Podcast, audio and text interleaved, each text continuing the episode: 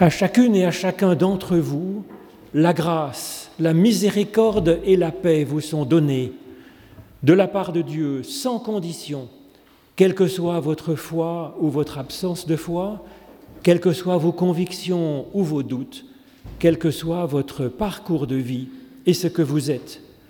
C'est ce que nous avons appris tout particulièrement de Jésus-Christ, notre frère, qui s'est donné par amour, manifestant ainsi l'amour de Dieu pour vous en particulier. Dieu nous réconforte dans nos afflictions, nos solitudes, nos détresses, nos peurs. Il nous encourage aussi à réconforter ceux qui se trouvent dans l'affliction. Merci, grand merci d'être là, donc un, un vendredi matin, ce vendredi particulier. Qu'il est bon, qu'il est doux, qu'il est utile et agréable d'être unis ensemble, nous dit le psaume. D'être unis dans la louange à Dieu, unis dans la confiance en lui, en ce jour où nous commémorons tout particulièrement Jésus allant jusqu'au bout de son ministère. Alors je vous propose de vous ouvrir ensemble à cette méditation sur le Christ avec le chant page quatre cent douze, « Ô douloureux visage de mon humble Seigneur », les trois premières strophes.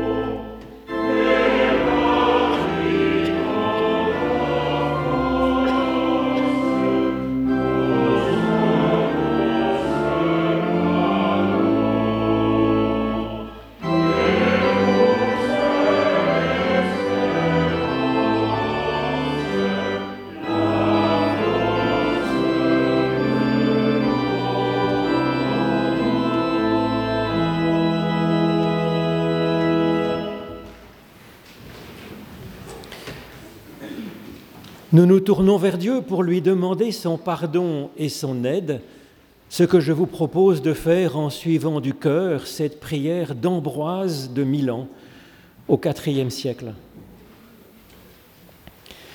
Viens Seigneur et cherche ton serviteur.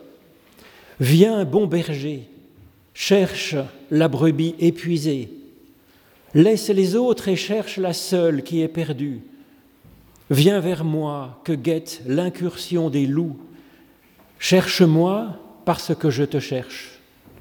Cherche-moi, trouve-moi, accueille-moi, porte-moi. Tu peux trouver celui que tu cherches. Daigne accueillir celui que tu trouves. Place sur tes épaules celui que tu as accueilli. Un fardeau de piété n'est pas pour toi une charge. Une juste charge n'est pas pour toi un fardeau. Viens donc, Seigneur, et cherche ta brebis. Viens toi-même. Porte-moi sur la croix qui est salutaire à ceux qui sont perdus, qui est reposante aux fatigués, qui est vivifiante aux mourants. Viens, et il y aura le salut sur la terre et la joie au ciel. »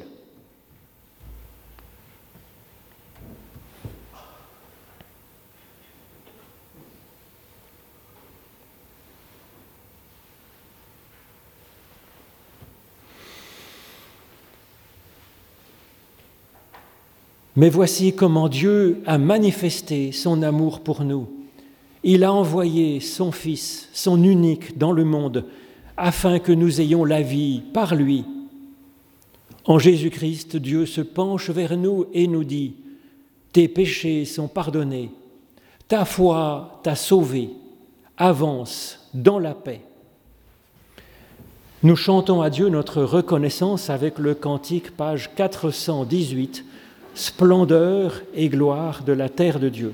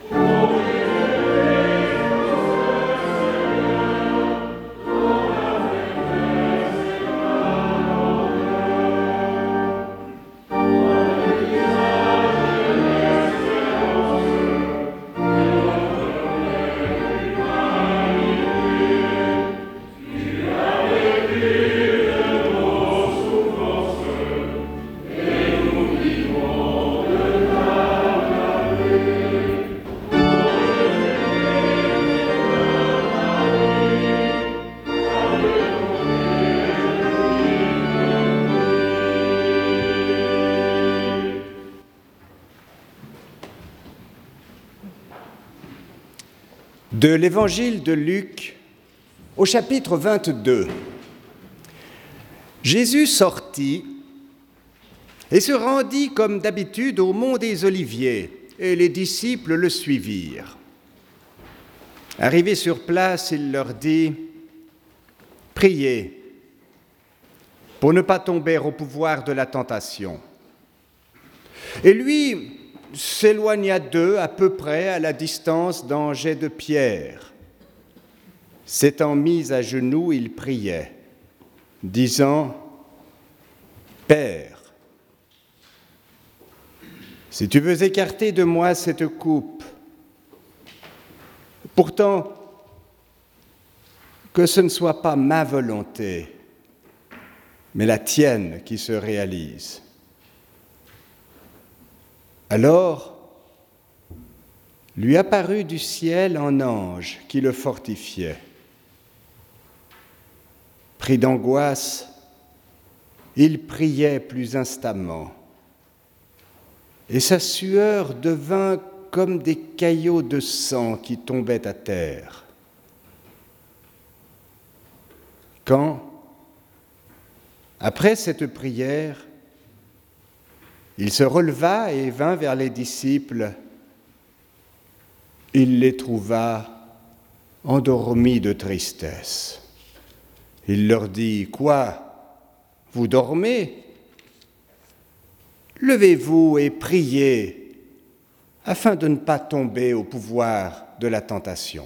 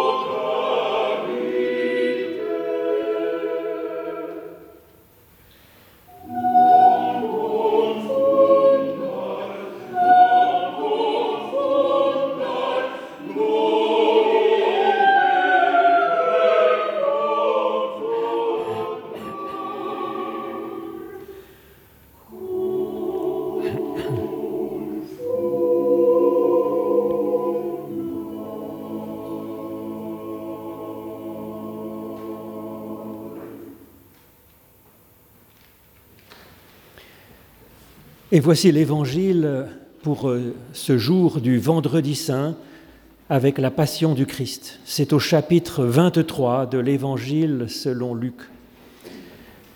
Arrivés au lieu dit le crâne, ils y crucifièrent Jésus ainsi que deux malfaiteurs, l'un à droite et l'autre à gauche. Jésus disait « Père, pardonne-leur, car ils ne savent pas ce qu'ils font. » Et pour partager ses vêtements, ils tirèrent au sort. Le peuple, lui, restait là à regarder. Les chefs, eux, ricanaient et disaient « Il en a sauvé d'autres, qu'il se sauve lui-même s'il est le Messie de Dieu, l'élu. » Les soldats aussi se moquèrent de lui. S'approchant pour lui présenter du vinaigre, ils dirent « Si tu es le roi des Juifs, sauve-toi toi-même. » Il y avait aussi une inscription au-dessus de sa tête « C'est le roi des Juifs. » L'un des malfaiteurs crucifiés l'insultait « N'es-tu pas le Messie ? Sauve-toi toi-même et nous avec. » Mais l'autre le reprit en disant « Tu n'as même pas la crainte de Dieu, toi qui subis la même peine. Et pour nous, c'est juste. Nous recevons ce que nos actes ont mérité, mais lui n'a rien fait de mal. » Et il disait « Jésus, souviens-toi de moi quand tu viendras comme roi. » Jésus lui répondit « En vérité, je te le dis, aujourd'hui même, tu seras avec moi dans le paradis. C'était déjà presque midi et il y eut des ténèbres sur toute la terre jusqu'à trois heures. Le soleil ayant disparu, le voile du sanctuaire se déchira par le milieu. Et Jésus poussa un grand cri. Il dit, « Père, entre tes mains, je remets mon esprit. » Et sur ces mots, il expira. Voyant ce qui s'était passé, le centurion rendait gloire à Dieu en disant, « Sûrement, cet homme était juste. » Et tous les gens qui s'étaient assemblés pour ce spectacle, à la vue de ce qui s'était passé, s'en retournaient en se frappant la poitrine.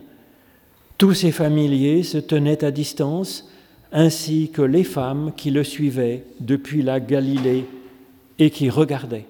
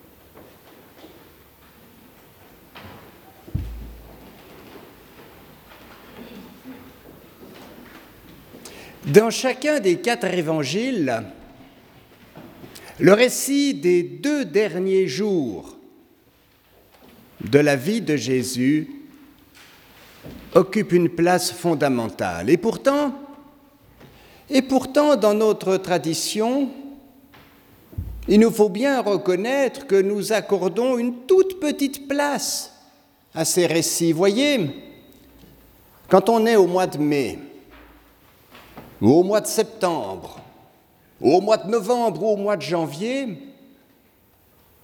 et qu'on cherche un texte sur lequel prêcher, on tombera difficilement sur l'arrestation de Jésus, ou son procès, ou sur la montée au calvaire. On se dit que de cela on parlera lors de la Semaine Sainte, mais cette semaine passe très vite. Et nous n'avons jamais l'occasion, ou très rarement l'occasion, de méditer comme nous le devrions sur ces textes pourtant fondamentaux. Alors, alors aujourd'hui, je vous propose de rester quelques instants avec Jésus au mont des Oliviers. Il sortit et se rendit, comme d'habitude, au mont des Oliviers. Comme d'habitude, c'est parfaitement vrai parce que, une page avant, l'évangéliste Luc nous raconte comment se passe à Jérusalem la vie de Jésus. Il nous dit quel est son agenda. Écoutez-le. C'était à la fin du chapitre vingt et un. Jésus passait le jour dans le temple à enseigner. Et il sortait passer la nuit sur le mont dit des Oliviers.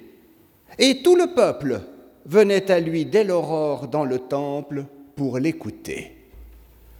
Voilà comment Jésus occupe ses jours. C'est très simple. La journée, on est au temple et on parle aux gens. Et puis la nuit, ben quand on est un prêcheur de Galilée et qu'on n'a pas d'argent, on ne va pas dans un hôtel, on va la passer cette nuit à la Belle Étoile, au mont des Oliviers. Alors, ce jeudi-là, comme d'habitude, Jésus, suivi de ses disciples, se rend au mont des Oliviers. Et comme d'habitude, rien d'étonnant à cela, les disciples ben, vont faire ce qu'on fait d'habitude quand on passe la nuit au mont des Oliviers, et ils vont s'endormir. Pourtant, Jésus les avait ce soir-là exhortés à prier. Prier, leur a-t-il dit, pour ne pas tomber au pouvoir de la tentation. Ne nous laisse pas entrer en tentation. Nous le dirons nous-mêmes, tous ensemble tout à l'heure. C'est que Jésus prie. C'est peut-être bête à dire, mais c'est un homme de prière. Si vous parcourez l'évangile de Luc, vous voyez qu'au moment du baptême, Jésus prie. Vous voyez qu'ici et là, à intervalles réguliers, Jésus monta dans la montagne pour prier. Alors qu'il était quelque part, nous dit ailleurs l'évangéliste, il priait. À chaque moment important de son ministère, Jésus prie. Et sur la croix du Vendredi Saint, Jésus prie. C'est dans l'Évangile qu'il s'adresse à Dieu en disant « Père, pardonne-leur, ils ne savent pas ce qu'ils font. » C'est une prière.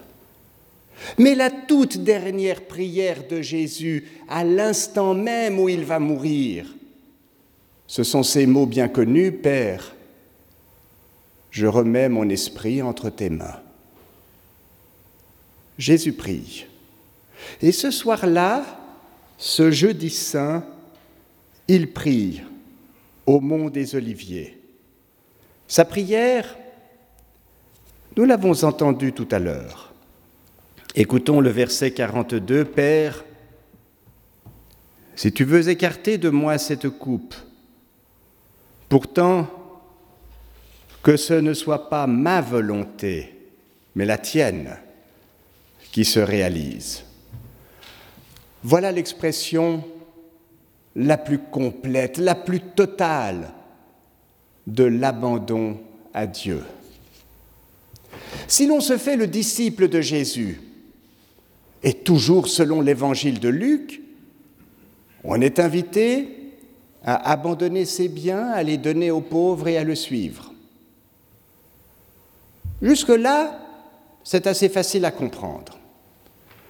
Mais on est invité aussi, toujours dans l'évangile de Luc, à abandonner pour le Christ le confort de ses relations affectives.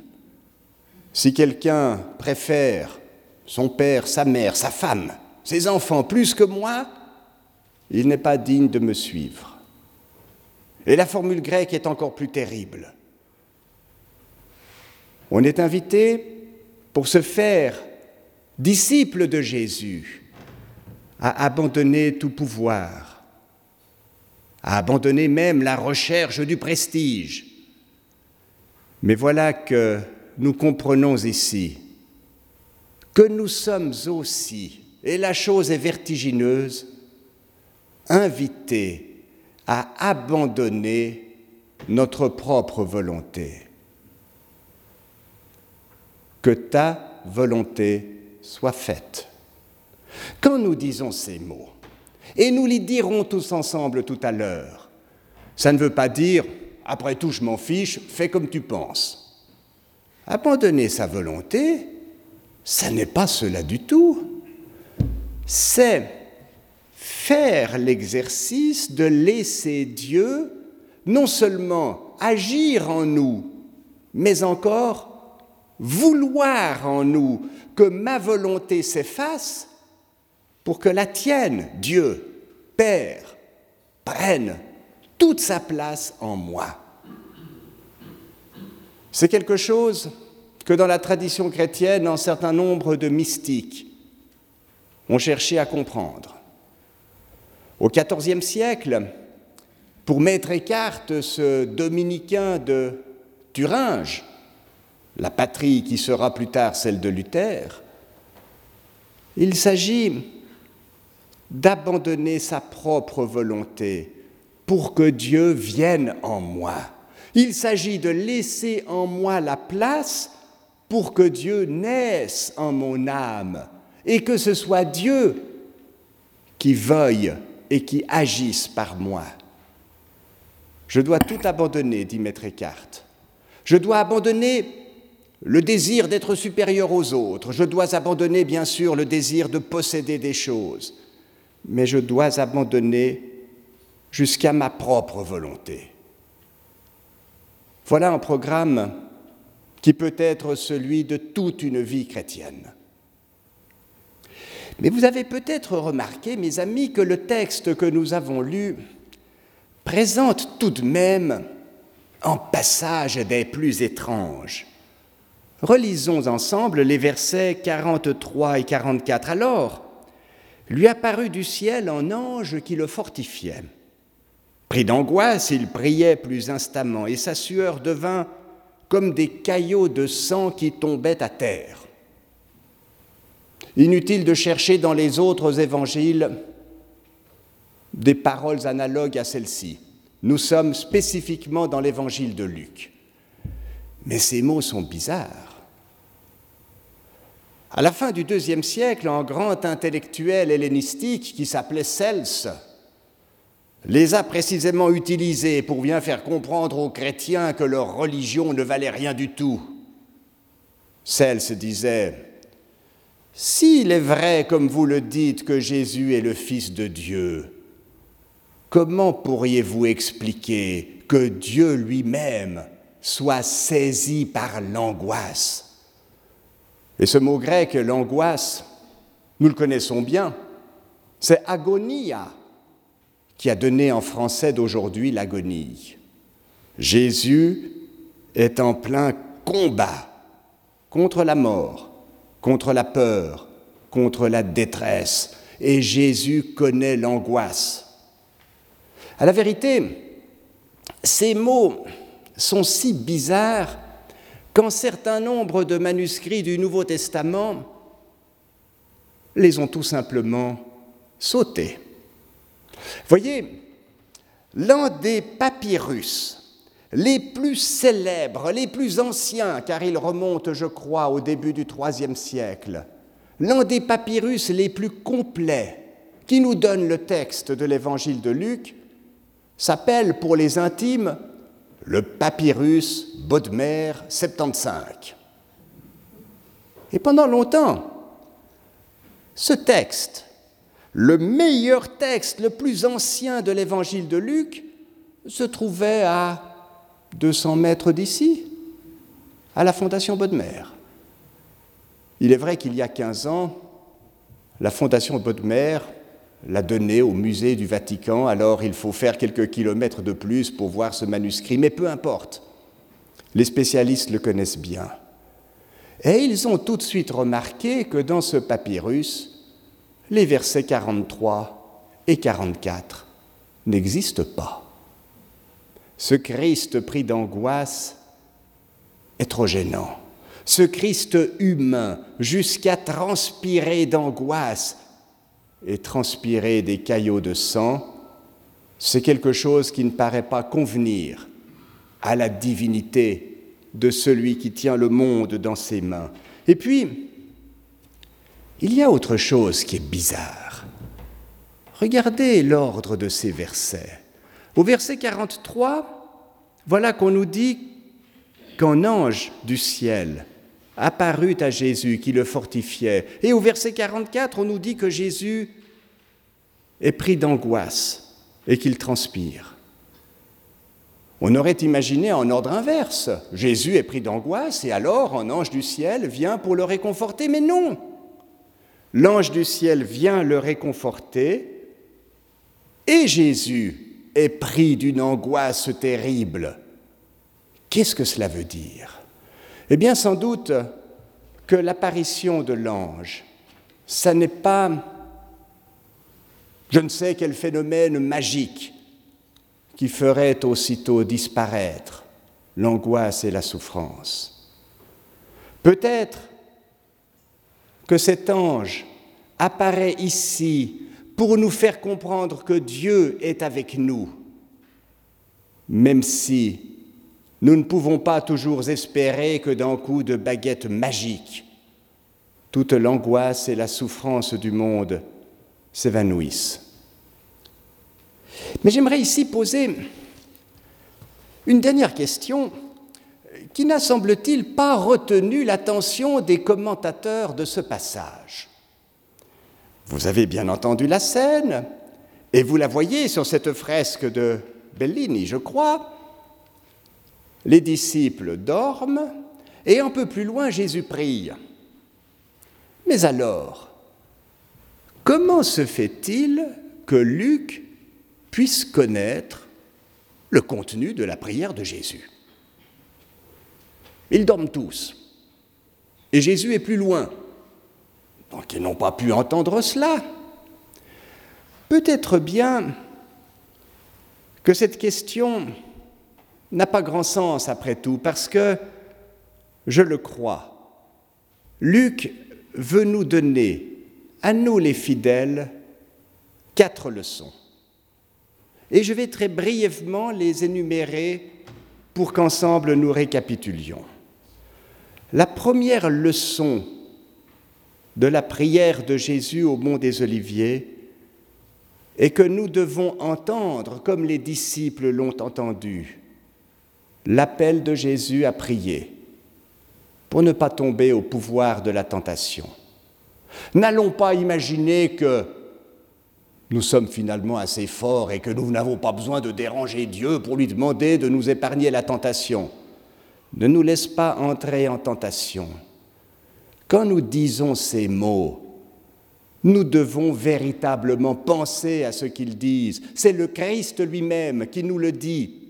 Et ici, il le répète à ses disciples. Priez, priez pour ne pas tomber dans le pouvoir de la tentation. La deuxième leçon, c'est la confiance au Père. C'est au Père que Jésus s'adresse. Cette confiance seule nous permet d'abandonner jusqu'à notre volonté et de dire réellement, parce que c'est un acte de confiance, que ta volonté soit faite. Mais si je dis cela en pensant à ce que je dis, ça veut dire aussi, je renoncerai dorénavant à mettre ma propre volonté en avant. C'est la tienne qui doit se faire dans le monde et c'est la tienne qui doit aussi se faire en moi. La troisième leçon est probablement celle-ci. N'attendons pas une manifestation miraculeuse. Un ange qui descendrait du haut des cieux et qui d'un coup de baguette mettrait en terme aux souffrances. Ces souffrances, nous ne savons que trop qu'elles sont présentes en ce jour de vendredi saint. On pourrait regarder un atlas de géographie et énumérer tous les lieux où la guerre, où la violence fait rage. On peut penser à l'Ukraine. On peut penser au Liban, on peut penser aux Ouïghours de Chine, on peut penser à certaines contrées d'Afrique ou d'Amérique. La souffrance est là. Et nous savons aussi qu'elle est en nous. Nous sommes peut-être malades, nous connaissons des malades. La souffrance est dans la solitude qu'éprouvent certaines personnes, dont nous nous disons « ça fait déjà une année que j'aimerais prendre de ces nouvelles, mais je n'y pense jamais au bon moment. » Et puis voilà qu'un jour, on tombe dans la tribune, sur un avis mortuaire.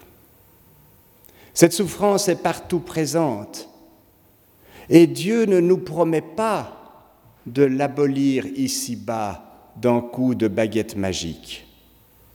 Et pourtant, et c'est là, je crois, la dernière des leçons qu'il s'agit aujourd'hui de retenir de ce texte de Jésus au Mont des Oliviers. Au cœur de cette souffrance, l'ange de Dieu est ici avec nous. Nous souffrons, le Christ aujourd'hui souffre et meurt sur la croix, mais Dieu ne l'abandonne pas. Alors, nous sommes des êtres bien fragiles.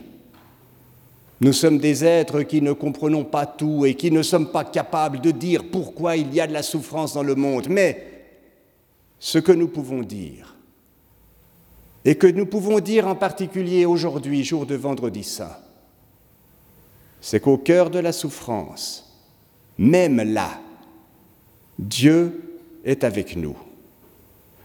Au cœur de cette souffrance, nous devons nous rappeler que nous pouvons nous adresser à Dieu comme à un Père, que nous pouvons entre ses mains remettre notre propre volonté.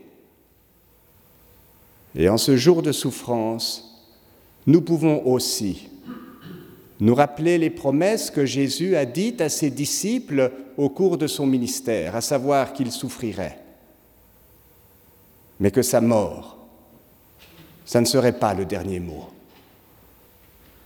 Rendez-vous à dimanche. Amen.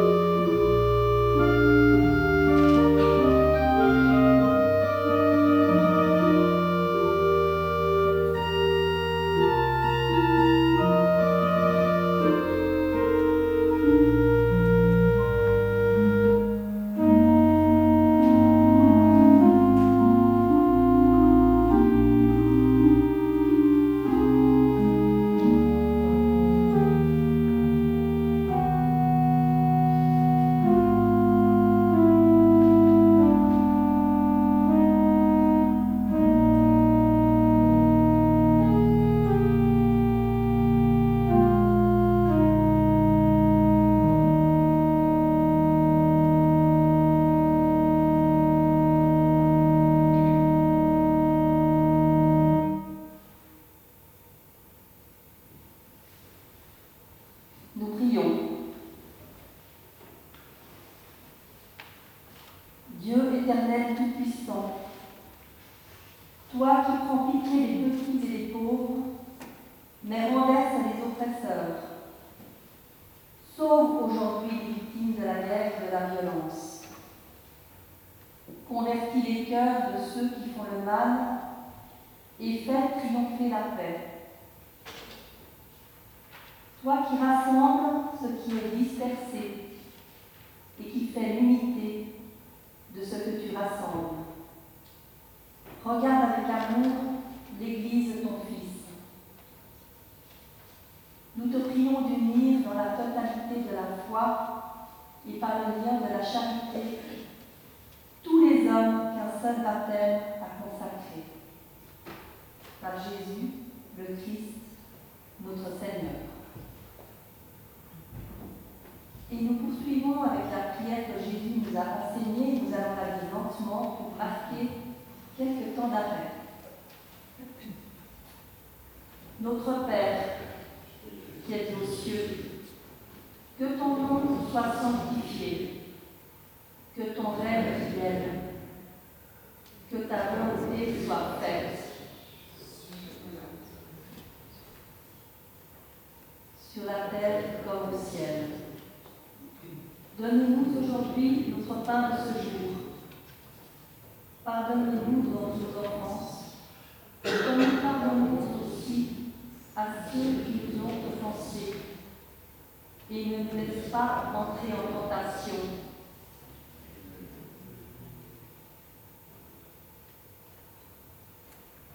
Mais délivre-nous du mal, car c'est à toi qu'appartiennent le règne, la puissance et la gloire pour les siècles des siècles. Amen. Et nous allons chanter à la page trois cent trente. Et il y aura l'offrande en même temps.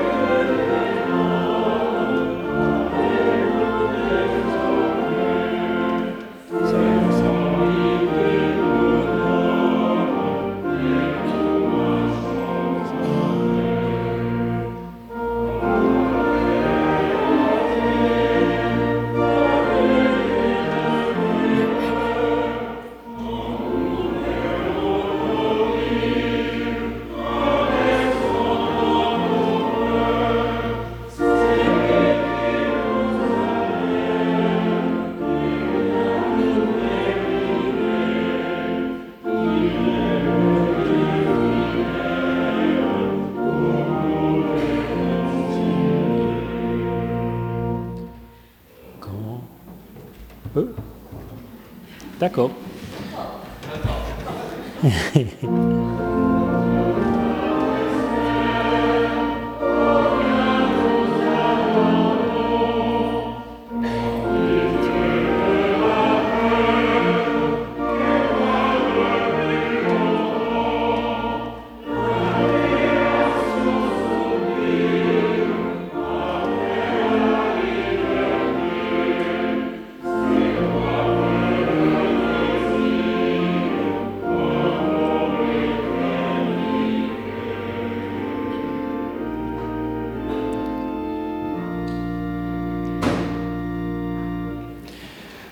Alors un grand merci à vous d'être venus pour ce temps de culte. Grand merci au professeur Michel Grandjean qui nous a préparé cette magnifique et inspirante prédication. Grand merci à nos musiciens, et on n'a pas fini de les entendre, car après la bénédiction que nous allons recevoir de la part de Dieu, ils vont nous donner une longue méditation sur le psaume cinquante et un, donc le Miserere de Gesualdo. Mais pour l'instant, je vous propose ces deux mots de prière encore d'Ambroise de Milan, puis de recevoir la bénédiction de Dieu. Ô mon Dieu, que la nuit je me souvienne de ton nom, que jamais le sommeil, le plaisir, les occupations ne me fassent oublier l'honneur que je te dois. Te méditant chaque jour, que je garde mon âme levée vers toi et que mon cœur s'unisse à toi, à qui reviennent la gloire et l'honneur. L'Éternel te bénit et t'accompagne sur la route qui est la tienne. L'Éternel lève son visage vers toi et te donne la paix. L'Éternel fait resplendir sur toi sa lumière et t'accorde sa grâce. À Dieu seul soit le règne et la gloire, au nom de Jésus-Christ. Amen. Amen.